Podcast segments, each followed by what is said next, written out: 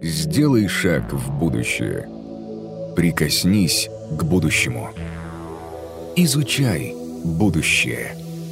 Здесь начинается будущее. Reform. Winning the Hearts. Что нужно делать сейчас, чтобы завтра быть на шаг впереди? Почему сегодня, как никогда, важно сформировать установку на персональный рост? Ну, потому что, пожалуй, единственные инвестиции, которые не обесцениваются со временем и обладают максимальной прибыльностью, это вложение в себя. Они не подвержены инфляции, не сгорают, не могут быть заморожены, самостоятельно индексируются со временем. В этом блоке мы поговорим о важных составляющих человеческого капитала: образование, производительность мозга, здоровье, психика и солидарность. Процесс обучения для многих — это еженедельное прохождение пяти стадий: от гнева и отрицания домашнего задания до депрессии и принятия необходимости его выполнять. Где-то посередине там торги со списком литературы. Когда мозг учится, он создает новые нейронные связи, и это довольно энергозатратная работа, которую он не всегда любит выполнять. Однако мозгу нравится играть, нравится узнавать новое, он без ума от быстро сменяющейся картинки, то есть информация ему, в принципе, по вкусу. Осталось понять, как подать мозгу полезную информацию так, чтобы он поглотил ее с удовольствием, усвоил и попросил еще. Этим делом занимается Николай Ягодкин, основатель Центра образовательных технологий «Адванс». В своем выступлении Николай расскажет о том, как выжать максимум сегодня из тех знаний, что у вас есть, поделится техниками быстрого обучения, откроет механизмы работы памяти. В общем, расскажет, как научить себя учиться. Напомню, что вы можете задавать вопросы Николаю в чате форума, мы передадим их в эфир, а автору лучшего вопроса подарим фирменную футболку. Футболку «Реформ». Победителя спикер выберет сам. Здравствуйте, коллеги. Начинаем наше замечательное выступление. И действительно расскажу вам о том, как научить свой мозг учиться. И для этого мы с вами разберем три основных алгоритма обучения. Попробуем базовые навыки. Я даже расскажу, что такое интеллектуальная выносливость.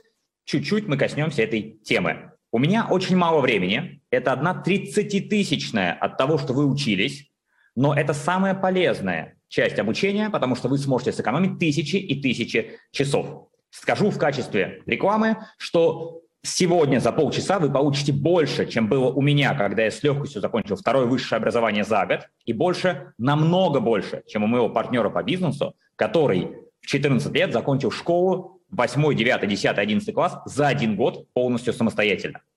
Поэтому давайте определимся, зачем вообще нужно учиться.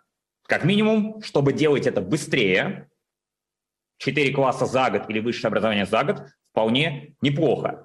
Но давайте зададимся вопрос, зачем вообще учиться? Потому что зачем учиться учиться, если вы уже умеете это делать и делаете, и делаете последние десять-пятнадцать лет.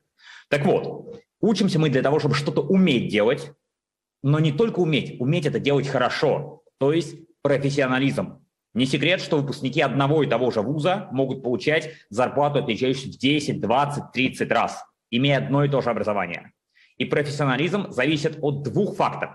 Первое, насколько качественно вы получили свое образование, сколько вы взяли оттуда, и это как раз навык обучения. И второе, насколько хорошо работает ваш мозг, ваши интеллектуальные способности. А это как раз-таки тренируется обучением. Разберемся, как мозг обрабатывает информацию. И ключевой момент здесь, что обучение и работа с информацией – это один и тот же процесс. Мы получаем информацию, размещаем в мозгу, дальше ее анализируем, обрабатываем, принимаем решения и выдаем. Обучение – то же самое. Мы услышали, осмыслили, выдали. Главное, самое главное – тренировать наше мышление, потому что за него платят деньги. – Именно преобразование информации, принятие решений стоит денег. Не запоминание, не чтение, а именно работа с информацией. Но мыслить нас практически не учат. Мы тонем в лекциях, зубрежке, записи, чтении, в таких процессах. Поэтому если после моего выступления вы, как я надеюсь, поймете, что развивать свой мозг – это самое важное, самое первое, самое ключевое действие, которое повлияет на вашу жизнь, расскажу, как это делать, в каком порядке. Первое – это развитие памяти. Всегда развитие памяти, потому что без нее не с чем информацию соединять, и без этого не тренируется мышление. Я бы очень хотел, чтобы врач, который услышал мои жалобы, обрабатывал бы эту информацию, учитывая все мои жалобы, а не только те, которые он запомнил, и сравнивал со всеми симптомами, которые он учил в вузе, а не те, которые остались в его памяти. Дальше, когда у нас развитая память, у нас есть время и возможность тренировать мышление, и мы это делаем, и после этого увеличиваем входную скорость информации. Например, осваиваем быстрое чтение, что само по себе уже отдельный навык, очень быстро и хорошо окупается. Представьте себе, если вы читаете один час в день, большинство из вас работает с текстом намного больше, два, три, четыре. Один час в день – это триста шестьдесят пять часов в году. Удваиваем скорость, получается, экономим сто восемьдесят два часа – это рабочий месяц.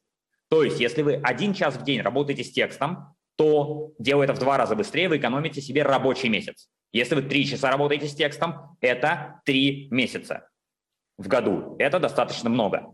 Долго ли обучаться этому? В среднем пятьдесят часов. Соответственно, через пятьдесят часов или десять книг вы выходите в окупаемость, то есть вы отработали то время, которое потратили на обучение, и обладаете способностью читать в два раза быстрее. Зачем еще учиться нам нужно? Во-первых, все, чему вы уже научились, устареет через три, пять, семь, десять лет. В зависимости от того, что это за знание, может быть, через три, пять, семь, десять месяцев. Но учимся мы очень и очень неохотно, потому что это не очень интересно, не очень эффективно, не дает позитивных подкреплений. Грызть гранит науки не зря, не есть шоколадки знаний, а грызть гранит науки. Про шоколадки редко говорят почему-то, и не особо мы это любим, не особо мы к этому позитивно относимся, что дает закономерный факт. Россия по российским же исследованиям находится на предпоследних местах по включенности в дополнительное и самообразование среди стран Европы. Ответ, зачем учиться, прост: для того, чтобы никогда больше не учиться. В основном люди учатся для этого. Поэтому подведем итог. Зачем учиться? Чтобы делать это эффективно, быть профессионалом, зарабатывать в пять-десять раз быстрее, больше, учиться быстрее, добиться своих целей быстрее, не в пятьдесят лет, а в тридцать. И как минимум для того, чтобы получать удовольствие от поглощения знаний, как делают это маленькие дети. Им всегда все интересно, пока их не научили учиться правильно. На самом деле, скорее всего, вас и вас, и их никто не учил учиться. И вопрос, умеете ли вы учиться, очень интересен. Мы с вами рассмотрим три алгоритма: базовые навыки, интеллектуальную выносливость. Каждый из этих механизмов как минимум удвоит ваши, вашу эффективность в обучении. То есть два на два на два будет в восемь раз больше. Вы скажете, да похоже, что какой-то обман. восемь раз быстрее учиться, а давайте попробуем не на алгоритмах, не на выносливости. Давайте попробуем базовый навык запоминания самых простых вещей, иероглифов. Я запущу время сейчас, чтобы мы знали, сколько времени мы потратим. А вы, если вы знаете эти иероглифы, напишите, через несколько минут вы будете их прекрасно знать. Поехали. Цифра один. Китайцы, предыстория. Хоть китайцы раньше придумали цифры, они взяли якобы наши цифры и их немножко усовершенствовали. Цифра один. Они ее положили на бок и отпилили все лишнее. Цифра два. То же самое, это не две палочки, это цифра два, у которой отпилили все самое ненужное с их точки зрения. Цифра три. Тот же абсолютно принцип. Лишнее отпиливается, полная экономия. Цифра четыре. Тут китайцы уже задумались, что по накатанной не получится. И посмотрите, это наша же цифра четыре, мы ее видим, просто к ней приклеили все лишнее от цифры один, два и три. Посмотрим на нее несколько раз. Идем дальше. Цифра пять. пять. Принцип тот же самый. Вот наша с вами любимая русская или арабская цифра пять. К ней приклеено все остальное от цифр один, два и три. Цифра шесть. Тут вы скажете, совсем не похоже, действительно. Похоже на человечка, который широко шагает на свою широко оплачиваемую работу, поскольку он хороший профессионал. Вот, но работает он шесть часов до обеда, шесть часов после обеда, на неквалифицированной работе, получает шесть юаней в день. Как называется такой человек? Шестерка. Соответственно, цифра шесть. У него даже желудка нету, видите, покушать. Цифра семь. Обрадовавшись успехом на цифре шесть, никто китайцев не сказал, что вы взяли наши цифры, они взяли цифру семь, и только через много тысяч лет мы увидели, что это наша цифра семь, которую они просто перевернули. Цифра восемь. Похожа на гору. Гора, самая высокая в мире, какая? Эверест, разумеется. Находится где? Это вопрос. восемь тысяч восемьсот сорок восемь метров ее высота. Столько восьмерок, значит, это цифра восемь. Цифра девять. Тут все просто. Обычная девятка, дорисовываем, и у нее подставка, чтобы не упала. Должно быть все качественно и хорошо. И, наконец, десятка. Это не цифра, это число, но у них это один иероглиф. Либо это как десять заповедей, то есть крест, либо это у нас будет э, мишень, десяточка. Повторим. Пожалуйста, называйте вслух. Сейчас будет просто подряд. Один, два, три. Пытайтесь вспомнить, дорисовать в голове. Четыре, пять, шесть, семь, восемь, девять, десять. Мы с вами справились за две минуты пятьдесят две секунды. И сейчас давайте повторять и закреплять. Это будет первый принцип долговременного запоминания. Поехали.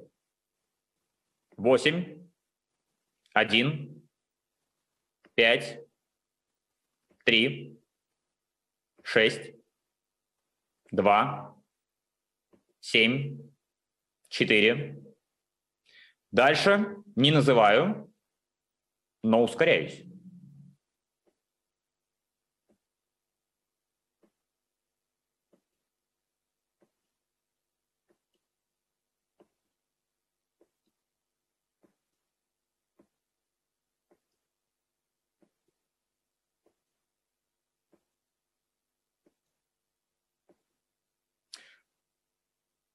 Первый принцип правильного обучения – это система повторений. То есть как информацию закрепить в нашей голове. Есть разные заблуждения, что надо повторять через два часа, четыре, сорок минут и так далее. Это полнейший бред. Оно не основано, то есть оно эффективно, но на порядок менее эффективно, чем правильная система. Правильная система звучит следующим образом. Хорошо построили, дальше хорошо обслуживаем. Берем нейронную цепь. Закрепляем максимально, насколько можем, и после этого держим ее на этом уровне. Уровень потенциала нейронных связей для нас сложно, мы оцениваем его как скорость и простота э, воспроизведения. То есть э, вы э, берете маленький объем информации и доводите его до максимальной скорости воспроизведения. Вы знакомы с этим принципом через «Мой дядя самых лучших правил, когда я не в шутку приболел». Вы это учили один раз, вряд ли вы повторяли через три, пять, семь, десять дней, но до сих пор помните, что там есть две ошибки, которые я совершил, правильно? Мой дядя самых честных правил и так далее. Почему с чувством, с толком, с расстановкой необходимо было читать, соответственно, мы э, необходимо было довести до автоматизма. И вот эта хорошо закрепленная нейронная связь осталась надолго. В отличие от всех бесконечных формул, которые вы повторяли, и неправильных глаголов, которые с шестого класса вы повторяете пять лет и потом еще в вузе. Это называется загрузка. Дальше, когда вы загрузили информацию, дошли до максимума скорости на маленьком объеме, через увеличивающиеся промежутки времени повторяете ту же самую операцию. То есть повторяете до тех пор, пока скорость не сравняется. Это секрет долговременного запоминания. Мой дядя самых честных правил сработал даже только на одной только загрузке. Давайте сейчас покажу, как это работает. Увеличиваю скорость. Постарайтесь успеть.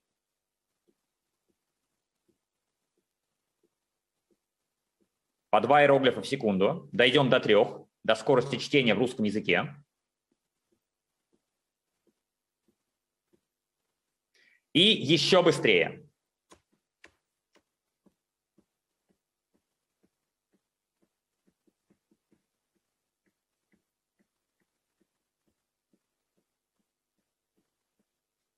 Надеюсь, вы успеваете. Вот эта система повторений, первый принцип. Довели до максимальной скорости, удерживаем и увеличиваем эту скорость новыми загрузками. Теперь вы легко понимаете, что это за число, что это за циферки наши.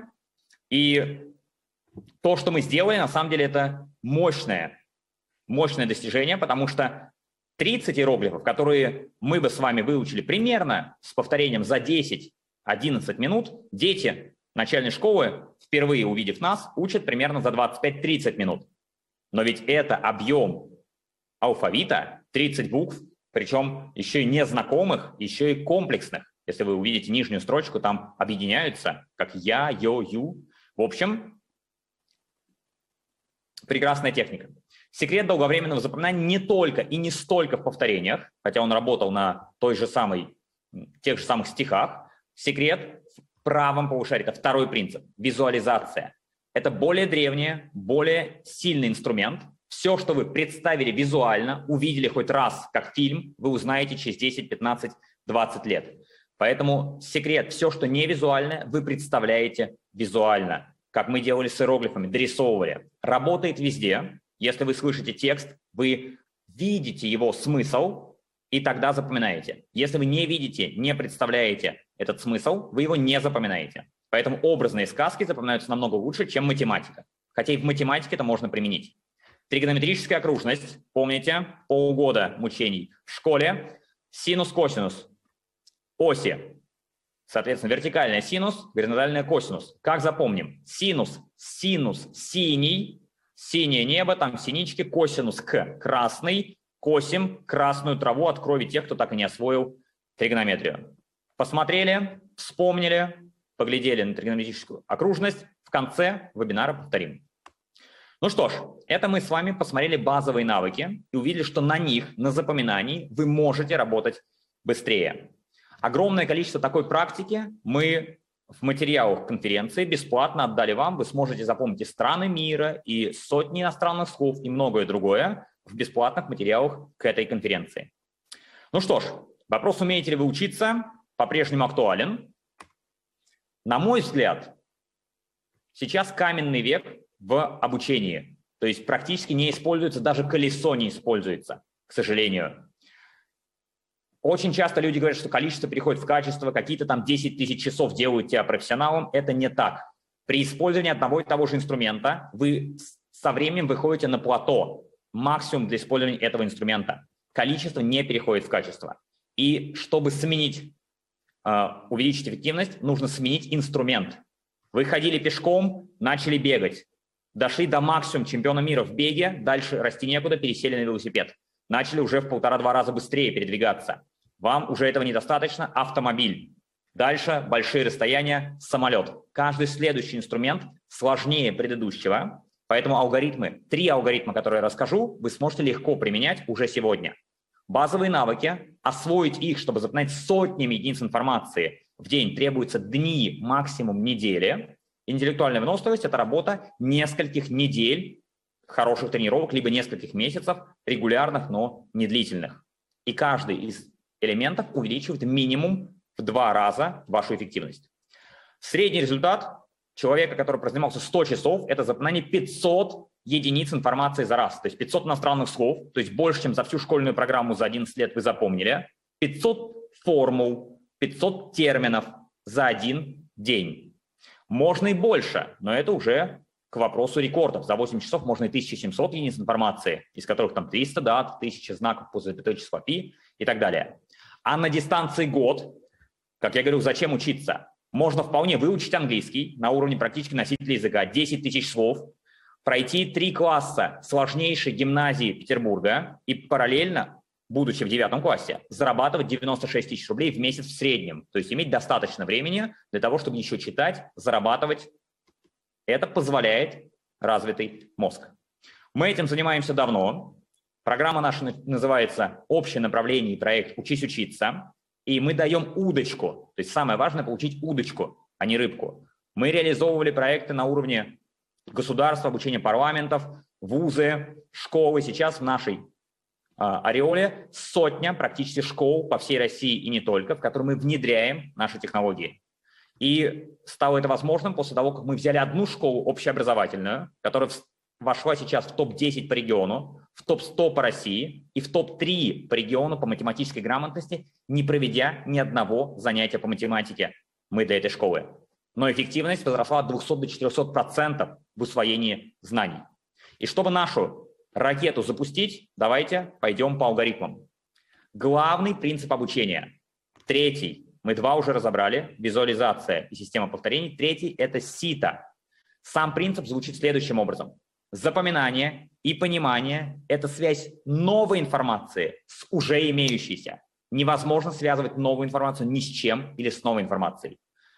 Первая строчка. Если вы пришли на лекцию по новой для вас дисциплине, вы запомните только визуальные примеры, потому что работает правое полушарие, принцип визуализации. Само, сам смысл вы не запомните. И наоборот, если вы приходите на конференцию по известной вам области или читаете книгу, вы запомните практически каждое слово, каждый факт. Почему? Он свяжется с уже имеющейся информацией. Как это использовать на практике? Часто вы осваиваете новый курс, новый учебник, вузовский, школьный, и он крайне сложен, идет медленно и тяжело. Отсюда мы не очень любим учиться. Запомните, никогда не учитесь, когда сложно, медленно, тяжело, непонятно. Делайте два действия. Первое действие. Посмотрите, нет ли пробелов, то есть отсутствие сита, которое позволяет понять этот материал. То есть, изучая биохимию, сначала нужно разобраться с биологией и химией. Тогда биохимия пойдет быстрее. Либо, если пробелов таковых нету, то есть вы начинаете сначала какую-то науку, не требуется ничего знать до этого, то тогда берите более простое изложение. То есть, если вам нужна анатомия, как я изучал, например, анатомию. Вузовский учебник для меня был сложен. Я взял школьный учебник анатомии, прошел его за два дня. Потом взял медсестринский учебник, потратил на него неделю. После этого вузовский у меня пошел очень быстро. Всегда в два, три, четыре этапа будет быстрее, чем в один этап. Это как стартовать с пятой передачи в автомобиле и разгоняться. Нежели сначала первую, вторую, третью, четвертую, пятую. Да, вы тратите время на переключение передач, но разгонитесь вы все равно быстрее и проще. Поэтому всегда поэтапно заполняйте сито. То есть нет задачи сразу же взять самый сложный материал, он просто провалится в никуда. Как первые три курса в иностранном вузе, если вы не знаете языка. Никто вам никогда их не вернет. Всю информацию циклически, спирально, как угодно называйте, мы обрабатываем поэтапно, закрепив предыдущий уровень, а мы это с вами уже умеем, выходя на следующий уровень. Если это правильно организовать, это потрясающе дает эффективность. Как мы работаем с каждым конкретным источником. Например, у нас есть учебник математики, а в среднем прохождение одного учебника выпускником, который потратил сто часов на развитие памяти, внимания, навыков обучения интеллектуальной выносливости, занимает один, два, три, максимум четыре дня. Класс школьной программы, как и курс вуза, занимает месяц-полтора самостоятельного обучения. Как это происходит? Берется учебник, и сначала выучивается база, то есть мы не читаем учебник, не пытаемся понять, не ищем в интернете, мы берем базу. База – это основные даты, теоремы, термины, классификации, формулы, то есть скелет науки. Вот это самое сито.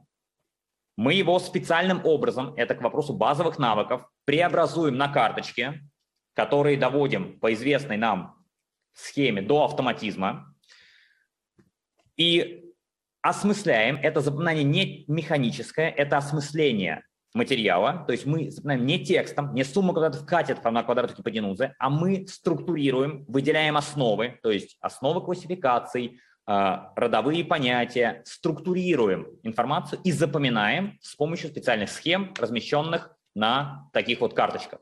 И когда мы это закрепили до уровня автоматизма, то есть у вас есть полностью база науки, вы знаете все термины, знаете, как они друг к другу относятся через классификации, формулы, законы, закономерности, вы читаете текст учебника, например, тем же скорочтением, удваивая, утраивая скорость, и скорость получается выше, чем просто прочитать учебник вдумчиво и ничего из него не поняв. Этот принцип работает везде. Простой маленький пример в жизни. Я не езжу никогда на экскурсии, не прочитав в Википедии или где-то пару статей о том, куда я еду. Почему? Даже с моей развитой памятью я в два-три раза больше запомню, если накануне выучу основные даты, линию времени и основных действующих персонажей или мест, куда я еду. Тогда эта информация размещается намного лучше даже в моем тренированном мозгу. Так вот, мы с вами проговорили про алгоритмы и базовые навыки. Поговорим немножко про интеллектуальную выносливость, но немножко еще давайте к иностранным языкам. Сейчас как никогда актуально. Иностранные языки. Мы их любим. Тысячи часов в школе. Я второе высшее образование получил за пятьсот часов, а за тысячу часов в школе я научился говорить «My name is Николай». Вот. Очень продуктивно. И здесь ситом является даже не грамматика, а является лексика. Она экономит три четверти времени изучения языка. То есть четыре раза вы увеличите скорость изучения, если просто выучите лексику. Это самое медленное, самое сложное. И давайте засекаем время, учим слова. Грабить. Глагол «грабить» по-английски будет «rob». Картинка. Робот грабит человека. Представляем, проговариваем «rob», «rob», «rob». Гроб. По-английски «coffin». Там несколько гробов. Этот будет «coffin». «Coffin». Кофе вылез из гроба. «Coffin», «coffin», «coffin». Сантехник. «Plumber». Что-то загорелось. У сантехника пламя. «Plumber», «plumber», «plumber». Созвездие. Это небольшая и малая медведица. Это созвездие коня с тележкой. Constellation. Constellation. Constellation. И, наконец, слабый. Прилагательное weak. Weak. Он очень слабый. Weaking. Weak. Weak. Weak. пятьдесят секунд мы этим занимаемся. Давайте повторять. Rob. Rob. Грабить. Coffin. Coffin. Гроб. Plumber. Plumber – сантехник. Constellation – constellation – созвездие. Weak – слабый. В обратную сторону. Грабить. Называйте вслух. Не слышу. Rob – гроб. По картинке-то легко. Coffin – сантехник. Plumber – созвездие. Constellation – слабый. Week. Ровно минута тридцать. Мы запоминали слова. Пожалуйста, воспроизведите их самостоятельно. Я помолчу. десять секунд.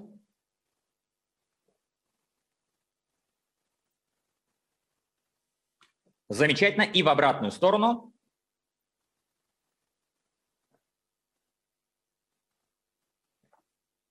Мы потратили минуту пятьдесят. Запомните это время. Минута пятьдесят. Но, конечно, десять-пять слов – это даже не уровень beginner, уж не уровень advanced, который мы бы хотели. Но смотрите, мы с вами потратили две минуты прямо сейчас, две минуты. Не три на пять слов, а две, с учетом повторений, воспроизведений. То есть могли бы еще минуту повторять, читать с этими словами фразы, по фразе в две секунды. То есть мы делаем быстрее, чем на этом слайде. За три минуты пять слов, за пятнадцать минут двадцать пять слов, за месяц больше, чем за всю школьную программу вы выучили, а за год по пятнадцать минут в день, со скоростью в полтора раза медленнее, чем мы делали, вы получаете уровень носителя языка, практически advanced. По-моему, очень здорово. А если делать это по часу в день, то за три месяца вы имеете объем больше, чем имеют выпускники лингвистического факультета. Просто с одной этой техникой. И это долговременное запоминание. И здесь уже достижение Насти десять тысяч английских слов за два месяца в метро кажется нам простым, потому что она, ну, вы бы это сделали за три месяца по часу в день. По-моему, очень здорово. А за день можно сделать и пятьсот, и даже тысячу иностранных слов, а это больше, это достаточно, чтобы заговорить на новом языке. Но... Вы можете запомнить сейчас пять слов. Если бы мы с вами имели больше времени, я бы с вами поиграл, и мы бы запомнили в сумме где-то сотню иностранных слов, пятьдесят иероглифов, еще разной другой информации, но вы бы подустали, причем подустали бы хорошо. И здесь, когда мы имеем алгоритмы и базовые навыки, казалось бы, все, что нужно есть, мы поговорим про интеллектуальную выносливость. На самом деле это развитость, общая развитость мозга, как в спорте. Есть техника, есть общая физическая подготовка. Почему футболисты в шестьдесят-семьдесят лет популярные не бегают по полю? Техника у них идеальная, они всю жизнь ее отрабатывали. Это как раз-таки наши алгоритмы и базовые навыки. Но проблема в том, что они не добегают до мяча или добегают, но только один раз за все время игры. Как с бегом. Все мы примерно бегаем с одной и той же скоростью. Сейчас даже мы запоминали со скоростью, как это делает Настя, про которую мы говорили. Но только я и вы, если не занимаемся бегом, можем без вреда для здоровья и комфортно пробежать три километра, ну, может, пять километров. А, например, мой партнер по бизнесу, по которому я рассказывал, пробегает сорок два километра. С той же самой скоростью не устает и после этого может работать.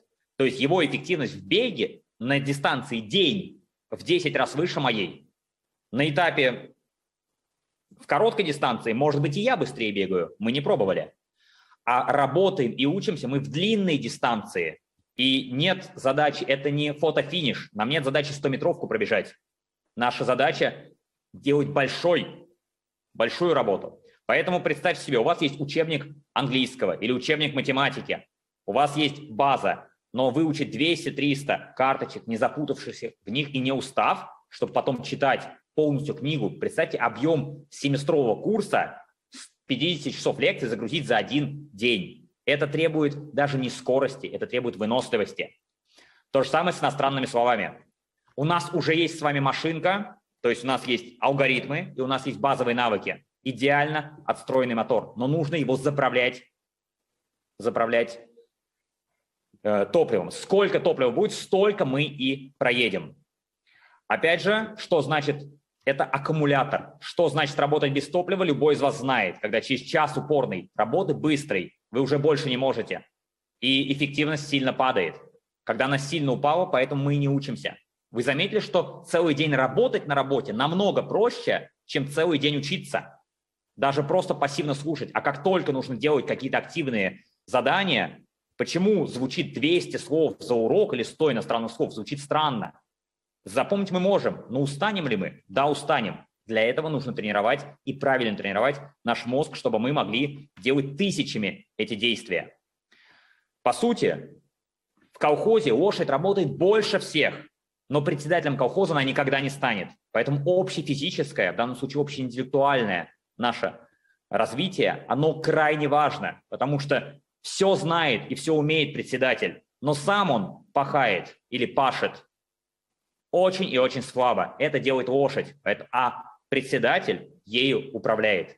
Поэтому очень важно развивать наш мозг. Но опять же тут вопрос, а разве мы не каждый день учились по восемь часов, а те, кто поглупее, делают замашку пять часов в день, должны быть самыми выносливыми, а те, кто работает на трех работах в девяностых, должны быть интеллектуально просто превосходить всех. Этого не происходит. Плато.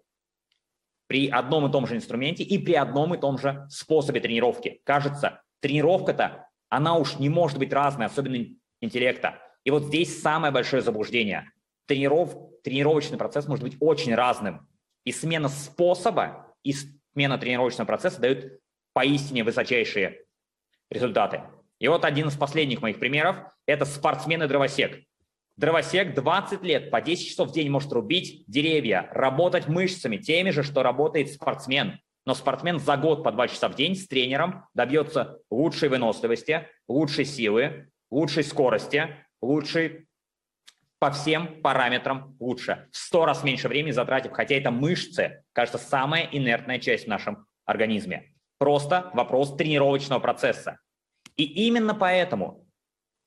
По сути, шесть или семь лет подряд в нашей компании всю руководящую, все руководящие должности в академическом отделе и методическом занимали люди, которые не то что от спорта, а уровень которых это чемпионы Союза, чемпионы вооруженных сил, мастера спорта международного класса, потому что они знают про тренировочный процесс. То, что мы сделали, мы взяли самые эффективные инструменты, объединили их в алгоритмы, и на каждую задачу учебную мы взяли самый эффективный инструмент, оттестировали с помощью на тысячах людей, почти сто тысяч у нас уже выпускников, и сейчас сотня тысяч человек учится. Оттестировали и создали систему, по сути, изолированной интенсивной спортивной тренировки психических процессов. Это дает на этапе, это двухмесячный период интенсивного обучения детей. четыре, пять, шесть, семь раз рост, хотя эти дети до этого учились тысячи часов в школе. Это за два месяца максимум. Выйти к тысяче словам вы можете, занимаясь менее ста часов. двадцать процентов выпускников это делает. То есть это абсолютно реальные цифры. В среднем пятьсот единиц информации при среднем возрасте сорок пять лет. Чтобы наша ракета полетела, как раз нам и нужны все эти алгоритмы, базовые навыки, и далее развитая интеллектуальная выносливость. Тогда ракета наша полетит, и мы сможем делать потрясающие вещи. И завершу свое выступление неким то ли огорчением, то ли надеждой относительно того, что есть два пути развития образования, и сейчас образование идет не по тому пути. Оно идет по пути рыбки. Впихнуть в ребенка и во взрослого конечные знания, которые через несколько лет устареют, А про школьные знания я до сих пор не знаю ни одной профессии, которая бы делала разницу между выпускником одиннадцатого класса и четвёртого. То есть нет ни одной профессии, для которой школа сгодится. Большинство людей после вуза не могут работать по своей специальности. Им нужно учиться, получать знания, а через пять-десять лет даже идеальные знания, они устареют. Плюс нужно работать головой. Не знаниями мы работаем, не записной книжкой, как в школе, а все высшее образование и среднее, к сожалению, построено на выдаче информации. В жизни это никогда не пригодится. Даже врач не выдает информацию, он осмысляет и ставит диагноз. Поэтому мое мнение, что нужно учиться, учиться и через это постигать знания в огромных количествах. За всю школьную программу я не смог выучить даже одного английского языка. Поехав в другую страну, я два года потратил на английский и корейский. Дальше с легкостью десять языков на разговорном уровне я брал за считанные недели каждый новый язык, если мне это нужно было. Почему? Я знал как. И вам рекомендую. Ну что ж, вспомним, завершим тем, что мы вспомним, что мы сегодня учили. Я даже правильные ответы называть не буду, вы сами все знаете.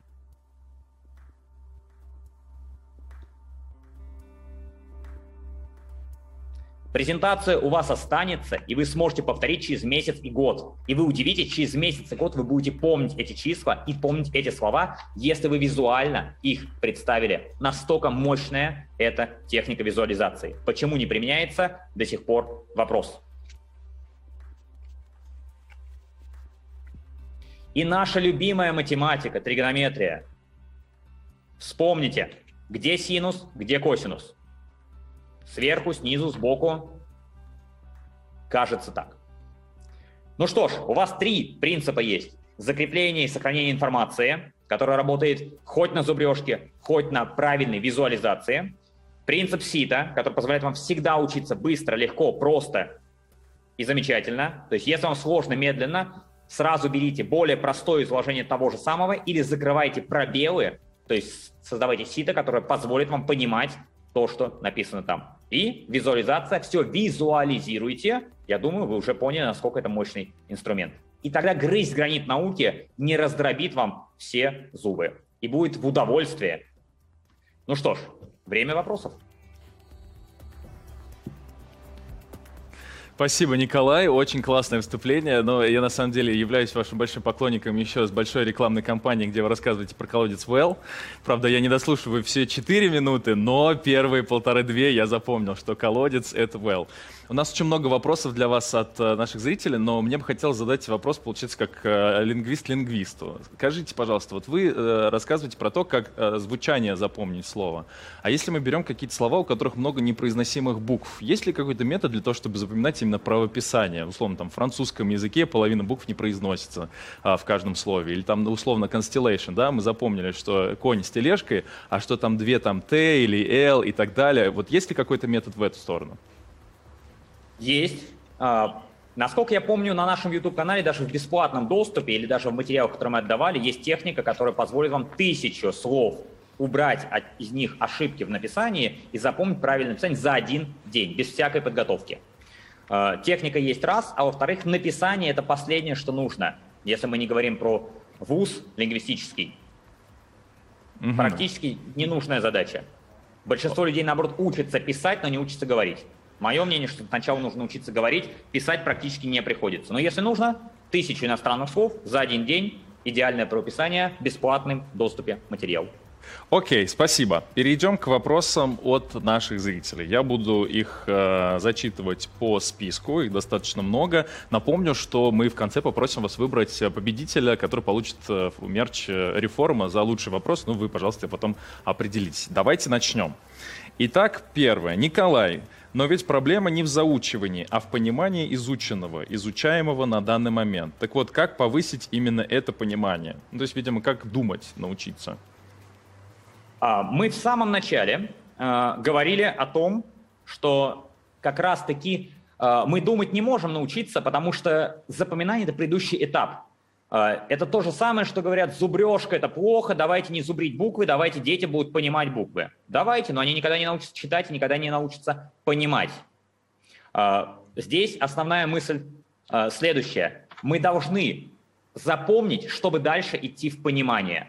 И как раз-таки, если вы внимательно слушали, то современное образование – это девяносто процентов времени, вот я пытаюсь найти данный слайд, это девяносто процентов времени зубрежка, запись, э, понимание, а не, не работа с информацией. Как только мы научимся запоминать, так, далеко отматывать, как только мы научимся запоминать, у нас освободится время как раз-таки на мышление, на понимание, на тренировку этих функций. Поэтому запоминание и, запоминание и понимание почему-то всегда воспринимаются в противовес. В реальности запоминание необходимо для того, чтобы понимать, потому что иначе на запоминание тратится все время, на понимание мы время не тратим, и невозможно понимать, пока эта информация не находится в вашей голове.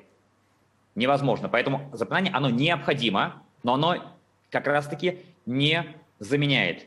Ну, логично, понимание. Все понятно. Здесь, по сути, нам необходимо загрузить какой-то объем информации для того, чтобы в нем как-то там плавать и как-то анализировать, поскольку до того момента, пока мы загрузим хоть какой-то там алфавит, мы не можем разбираться в алфавите до тех пор, пока мы его не понимаем, не знаем, мы не можем его понимать. Я понял, спасибо.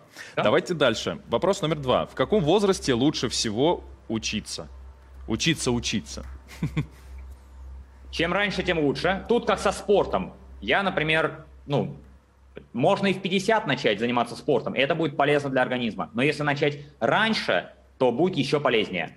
Если здесь нет такого принципа, как с спортом, где в четыре года уже поздно заниматься фигурным катанием, все чемпионы мира по запоминанию, они все пришли после тридцати, некоторые после сорока, если почитать про них. То есть это не люди, которые хорошо запоминали с детства, это люди, которые почему-то начали тренироваться в зрелом возрасте.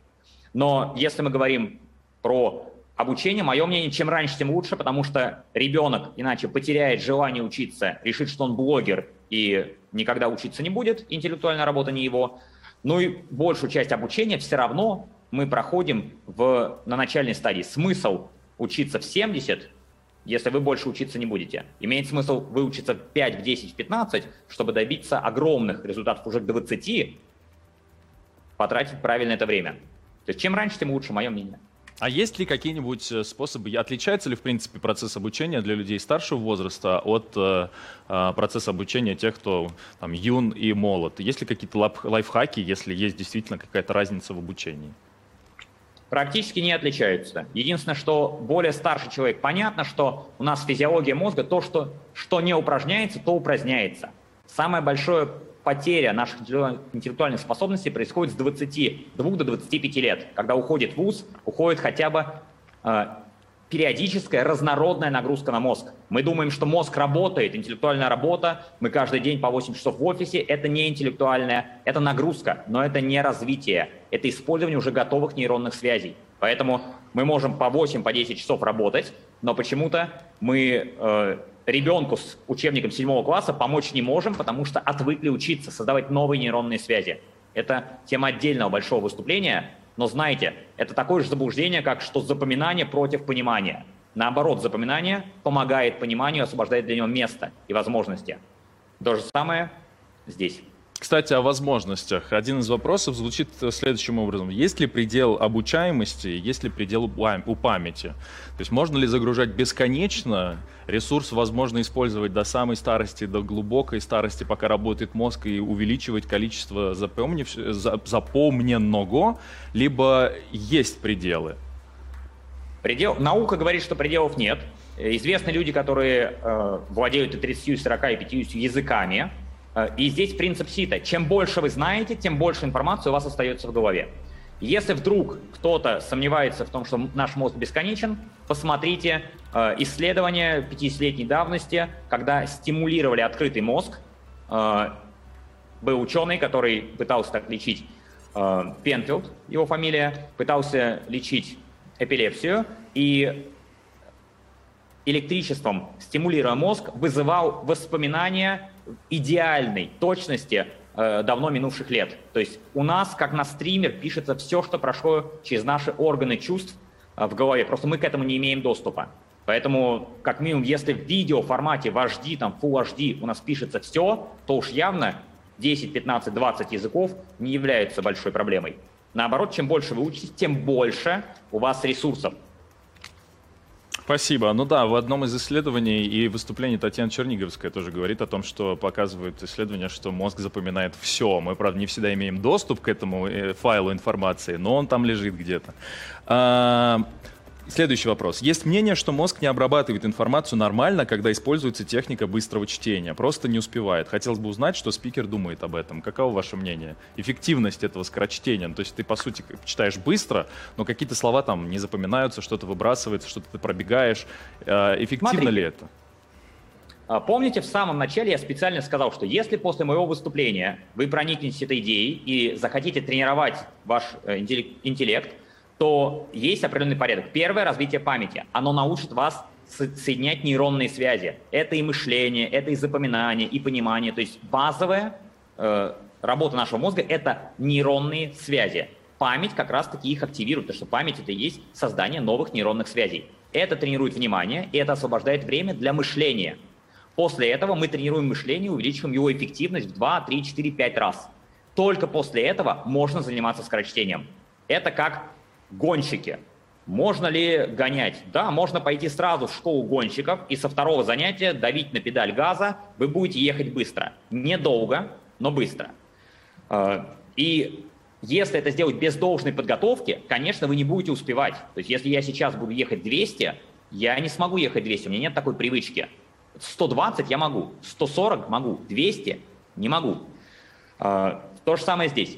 Если вы сразу осваиваете скорочтение, это самое глупое занятие, потому что ваш мозг привык к скорости чтения и обрабатывает на ней информацию. Удвоив скорость, вы просто упадет понимание в два-три раза. Нормальная история. Поэтому, когда про скорочтение меня спрашивают, я говорю, это самый последний этап, это ускорение, это школа гонщиков. Но она должна быть после того, как вы идеально водите в городе, идеально водите э, по трассе. Тогда имеет смысл добавлять дополнительные навыки и увеличивать скорость и нагрузку. Спасибо. Поэтому... Отличная да метафора. Сразу все становится понятно. Спасибо, Николай. Буквально пару вопросов. У нас есть ровно две минуты, поэтому, если получится, ответить на них будем очень рады. Влияют ли эмоции человека на запоминание информации? Эмоциональный фон влияет или нет? Говорят о том, что усталость — это в первую очередь потеря интереса. Что вы думаете на эту тему? Да, я практик. Я не люблю исследования, которые говорят, что эмоции там влияют, не влияют и так далее. Я чисто практик. Вот есть у меня тридцать детей, если мне нравится математика, вот, какая бы эмоция ни была, я хоть танцевать буду, но не будут они учить. Опять же, если им понравится и будет интерес, они это запомнят, будь то мнемотехника или любая другая техника. Поэтому да, влияет, но надо использовать практически это знание, то есть делать так, чтобы обучение было легко, просто, интересно, результативно, показывать себе результат, как мы с вами повторяли, запомненное. Возникает же прилив сил и радости. Поэтому да, влияют, но как это использовать, то есть смеяться перед обучением там три минуты, таких советов я давать не буду. Тут еще вопрос, как вызвать эту улыбку у себя. Последний вопрос. Какие основы должны давать в школе, чтобы каждый человек выходил из школы с готовым алгоритмом для профессии? Мое мнение, умение учиться, потому что из профессии ребенок не выйдет из школы по одной простой причине. Профессий много, из школы это общее образование, а не специализированное. И либо мы разделяем школу, то есть первая половина дня, условно, ребенок учится общеобразовательным предметам и умению учиться, вторую половину дня какой-нибудь УПК, профессия и так далее. Либо только учится учиться. Это как трамплин. Мое мнение, что если в школе бы научили учиться, то есть вуз за год пройти вообще проблем не составляет. Я прошел второе высшее за год, обладая меньшим, тем, чем есть у вас сейчас после моего выступления, если вы примените хотя бы это, без всяких тренировок. Поэтому главное — научить учиться. А в профессии не надо ее осваивать пять, десять, пятнадцать лет. Это очень быстрый процесс, как язык. Месяц, и вы говорите. Три месяца, вы говорите свободно. Шесть месяцев, и можно до уровня носителя языка дойти. У нас таких примеров десятки. Спасибо. Последний вопрос очень хочется задать, но вот догонку, это уже от меня. Как вы считаете, ну, поскольку, поскольку вы человек, который разрабатывает методики обучения, судя по всему, занимается тем, чтобы эти методики внедрять, помогает людям учиться. Как вы считаете, ну вот если мы говорим про школьников, да, у многих родителей иногда, иногда возникает вопрос, на ком лежит ответственность за обучение? Учитель должен научить ребенка и вызвать у него интерес к, к предмету? Или это ответственность ученика, что он сам должен выбирать предмет, сам должен хотеть его учить и учиться? Как вы думаете? Смотрите, никому никто ничего не должен, поэтому с ученика, потому что он ребенок, требовать, чтобы ему было интересно и здорово, это как без всякой оплаты требовать от рабочих, чтобы они за коммунизм, за президента или за что-то шли бесплатно, работали многие годы. Вот. Но взрослый человек хотя бы патриот, воспитан так, или, э, или любит свою страну. Ребенок-то еще рановато ему, поэтому на ребенке никакой ответственности нету. Ребенок как вода. Куда э, направишь, туда и потечет. Поэтому ответственность, в первую очередь, на мой взгляд, на родителях, потому что у учителей э, сейчас пропал, раньше были физические наказания, сейчас физических наказаний нет, у учителей пропал способ воздействия на детей. Идеологии, как был в Советском Союзе, там всякие значки и так далее, тоже сейчас не такая сильная, и нет октября от пионеров, поэтому у учителей вообще нет никаких инструментов воздействия на детей. При этом э, с ТикТоком, ну, не в обиду школе, но все-таки ТикТок поинтереснее будет, попроще, там не надо думать, там очень короткие видео, то есть поинтереснее, чем учеба. И, разумеется, ребенок течет туда, куда проще, потому что в ТикТоке он отдыхает, ему тоже за это не платят, но и за учебу ему не платят.